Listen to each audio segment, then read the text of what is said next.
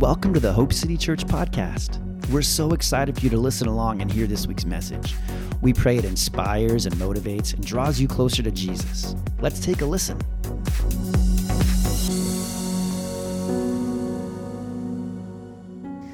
Wasn't last week's five for five good? Who was here last week?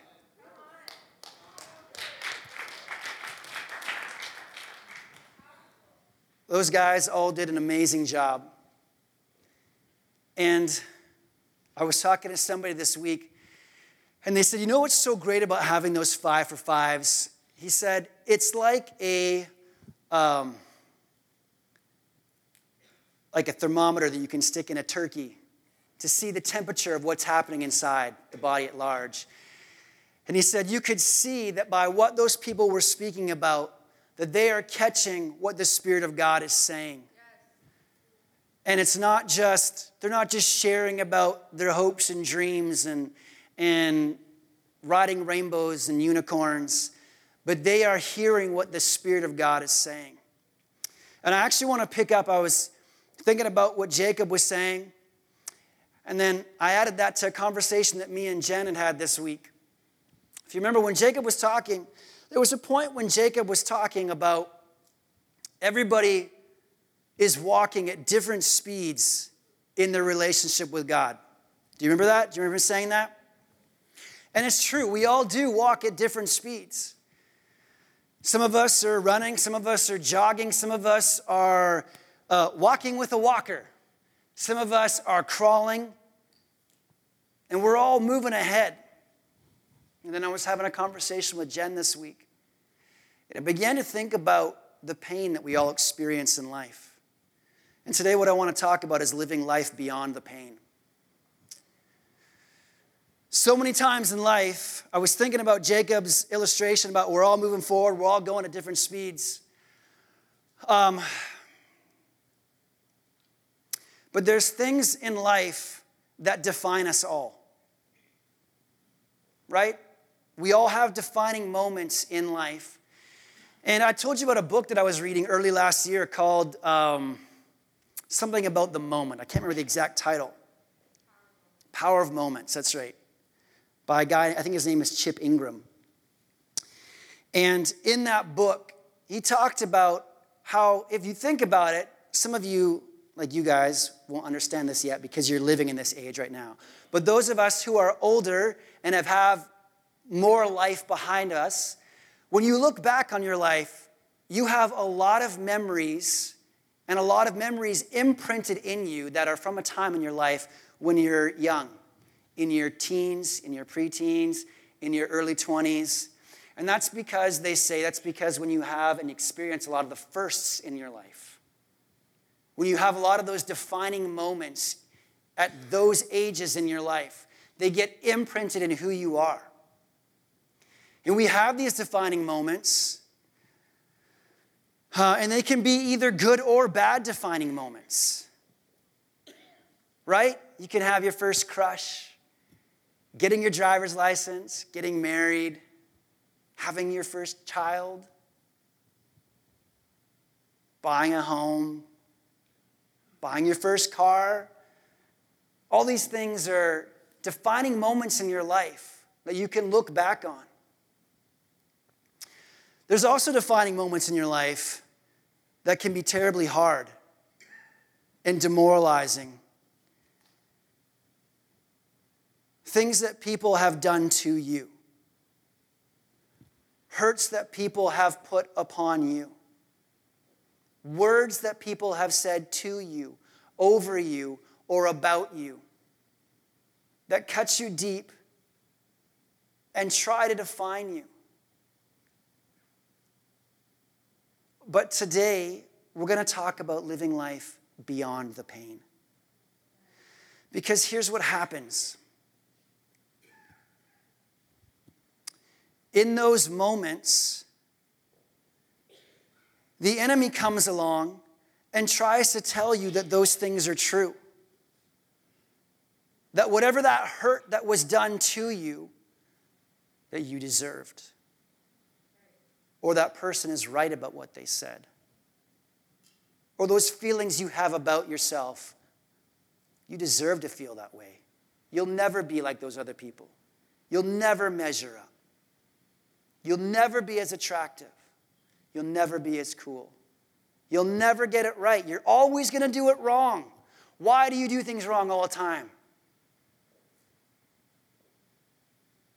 The enemy comes along and tries to say, those are true, those are accurate. And a lot of people allow those to become defining moments in their life that cause them to pause, stop, and stand still, and they quit moving forward. But I'm here to tell you today that that's not God's best for you. That's not God's desire for us. God doesn't want you to believe the lies of the enemy. God doesn't want you to believe the lies of people. God doesn't want you to use or to let the words that people have spoken over you, those lies, He doesn't want you to allow those things into your heart, causing you to stop and quit moving forward.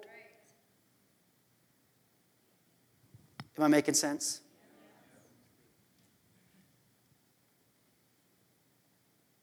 And I want to be careful how I talk about this today because I understand pain can be real. I understand pain. I have pain in my life.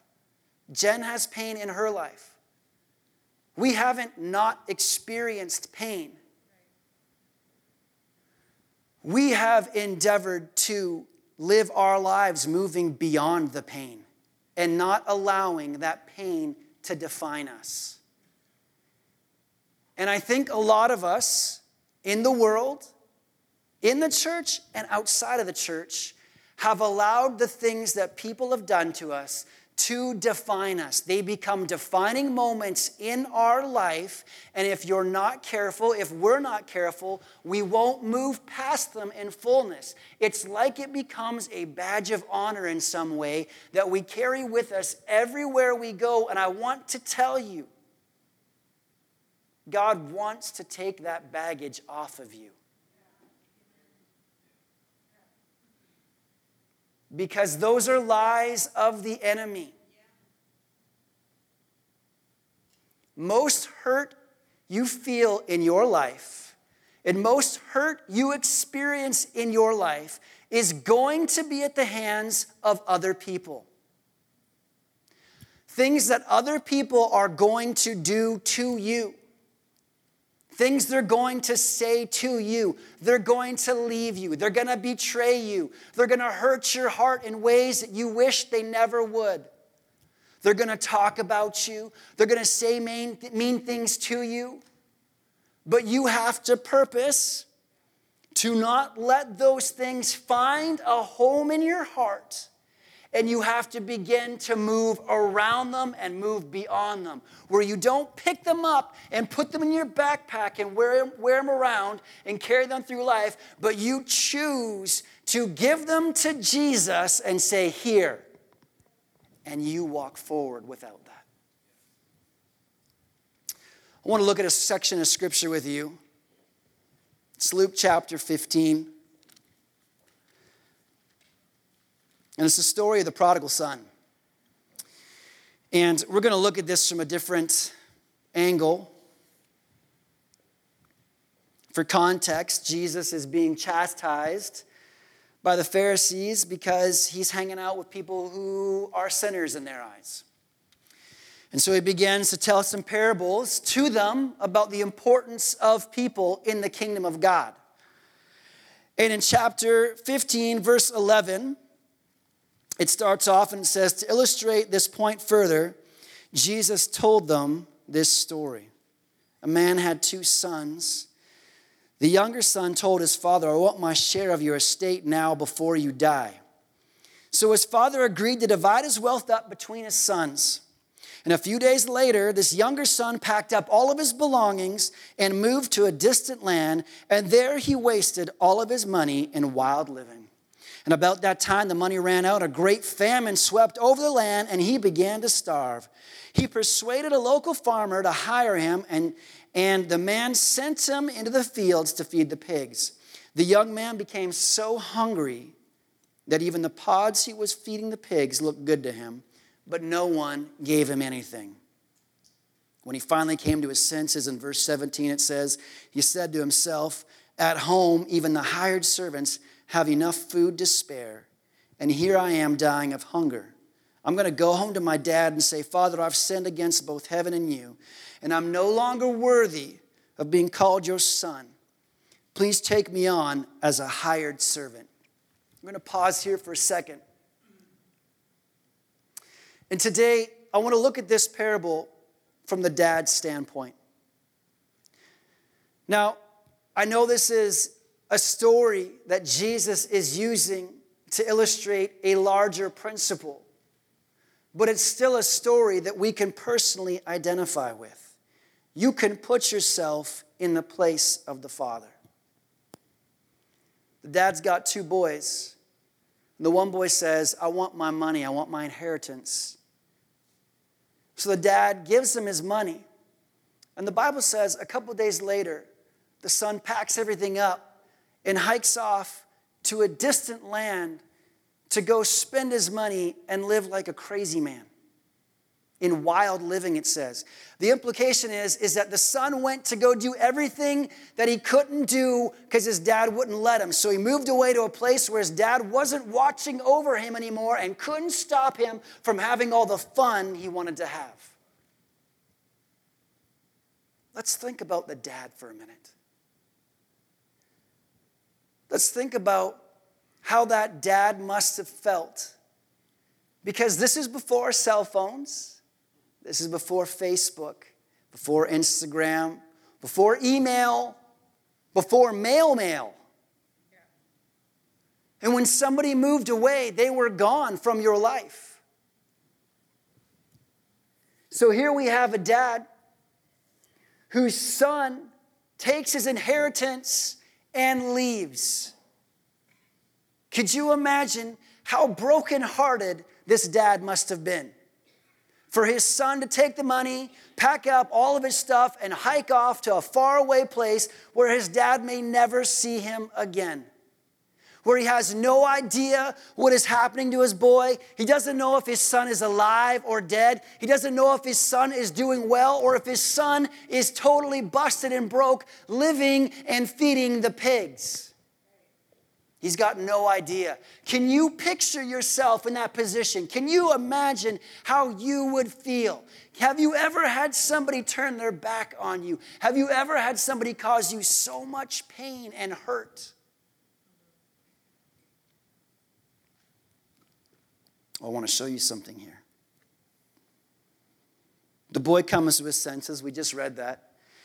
And then in verse 20, it says this After he came to his senses, he returns home to his dad. And while he was still a long way off, his father saw him coming. And while he was still a long way off, his father saw him coming.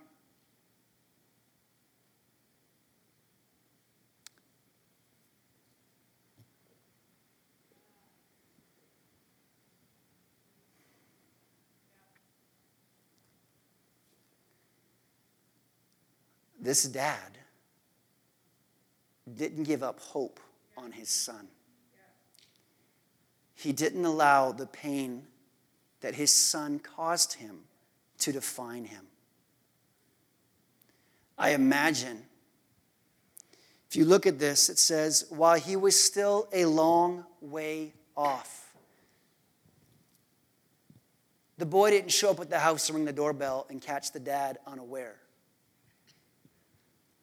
There was something inside of the Father that continually caused him to look beyond that pain, to live life past the pains and the hurts, and to have hope that his son would return.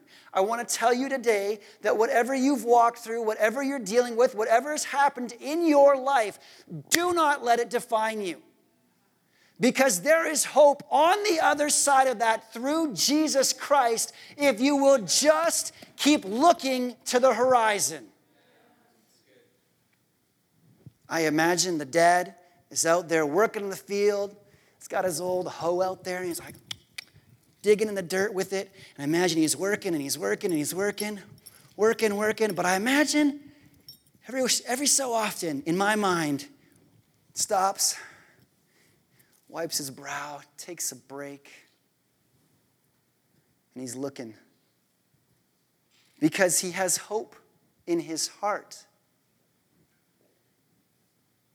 that the wrong that was done to him will be righted. That that pain that he endured, the pain that he felt, would be repaired. And I'm here to tell you today the pains and the hurts that you feel in your life. Jesus repaired for you when he went to the cross. Let's go to Luke chapter 4 for a minute.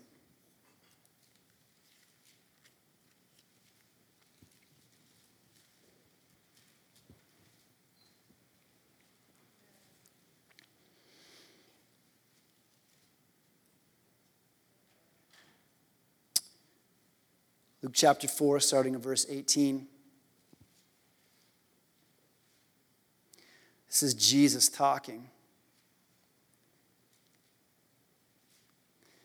And you know, just, just before this, in chapter 3, this isn't leaving my heart, so I'm going to say this because maybe somebody needs to hear it. Just before this, in chapter 3, is when Jesus was baptized in the Jordan River. You know this story as well as I do, probably.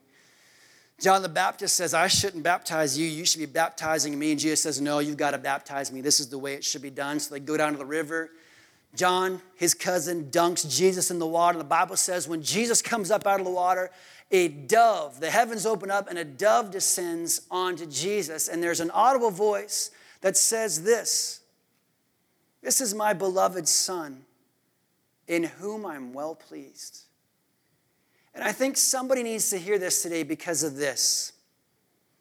Maybe you've never realized this, but at that point, Jesus hadn't done anything yet. Jesus hadn't started his public ministry yet. Jesus hadn't done any miracles yet. Jesus hadn't healed anybody yet. All Jesus had done to that point was live his life and seek God. What we know about Jesus up to this point is that he was miraculously conceived, and when he was 12 years old, he ran away from his mom and dad, and they found him at church, sitting at the feet of the scholars, listening and asking questions. And they said, Jesus, what are you doing? He's like, I had to be about my father's business, didn't you? Why are you looking for me? They said, Come home. And Jesus says, Okay. And he gets up and he goes home. The Bible says he increased in wisdom and favor with man and with God. And up to that point, that's what we know about what Jesus was doing. And here's what maybe somebody needs to hear you don't have to do anything for God to be well pleased with you. God isn't sitting in heaven with some cosmic checklist waiting to check off things before he says, okay, now I like you.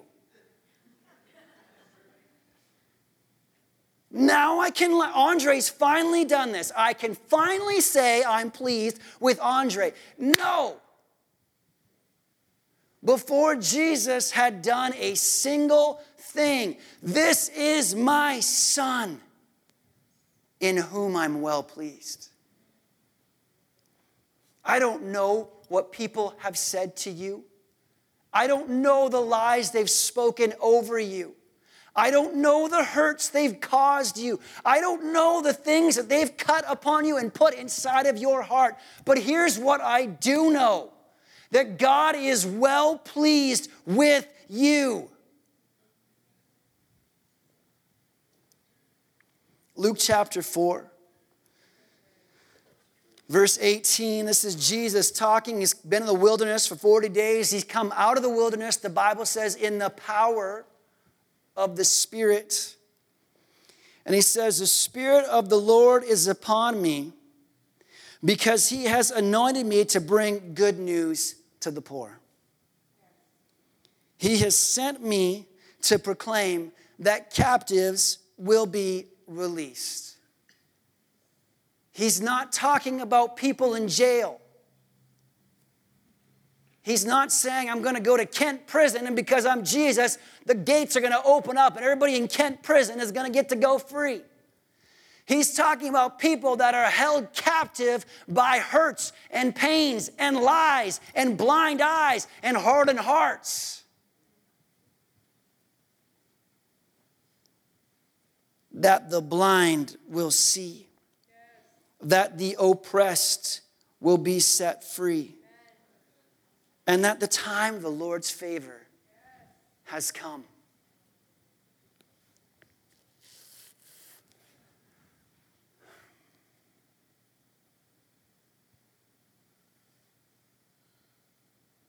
There is a scripture in Isaiah chapter 10.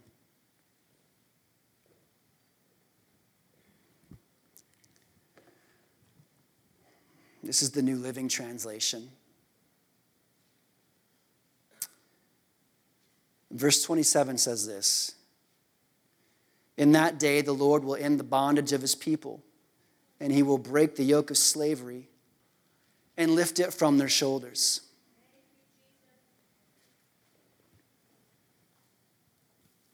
In that day, the Lord will end the bondage of his people, and he will break the yoke of slavery and lift it from his shoulders.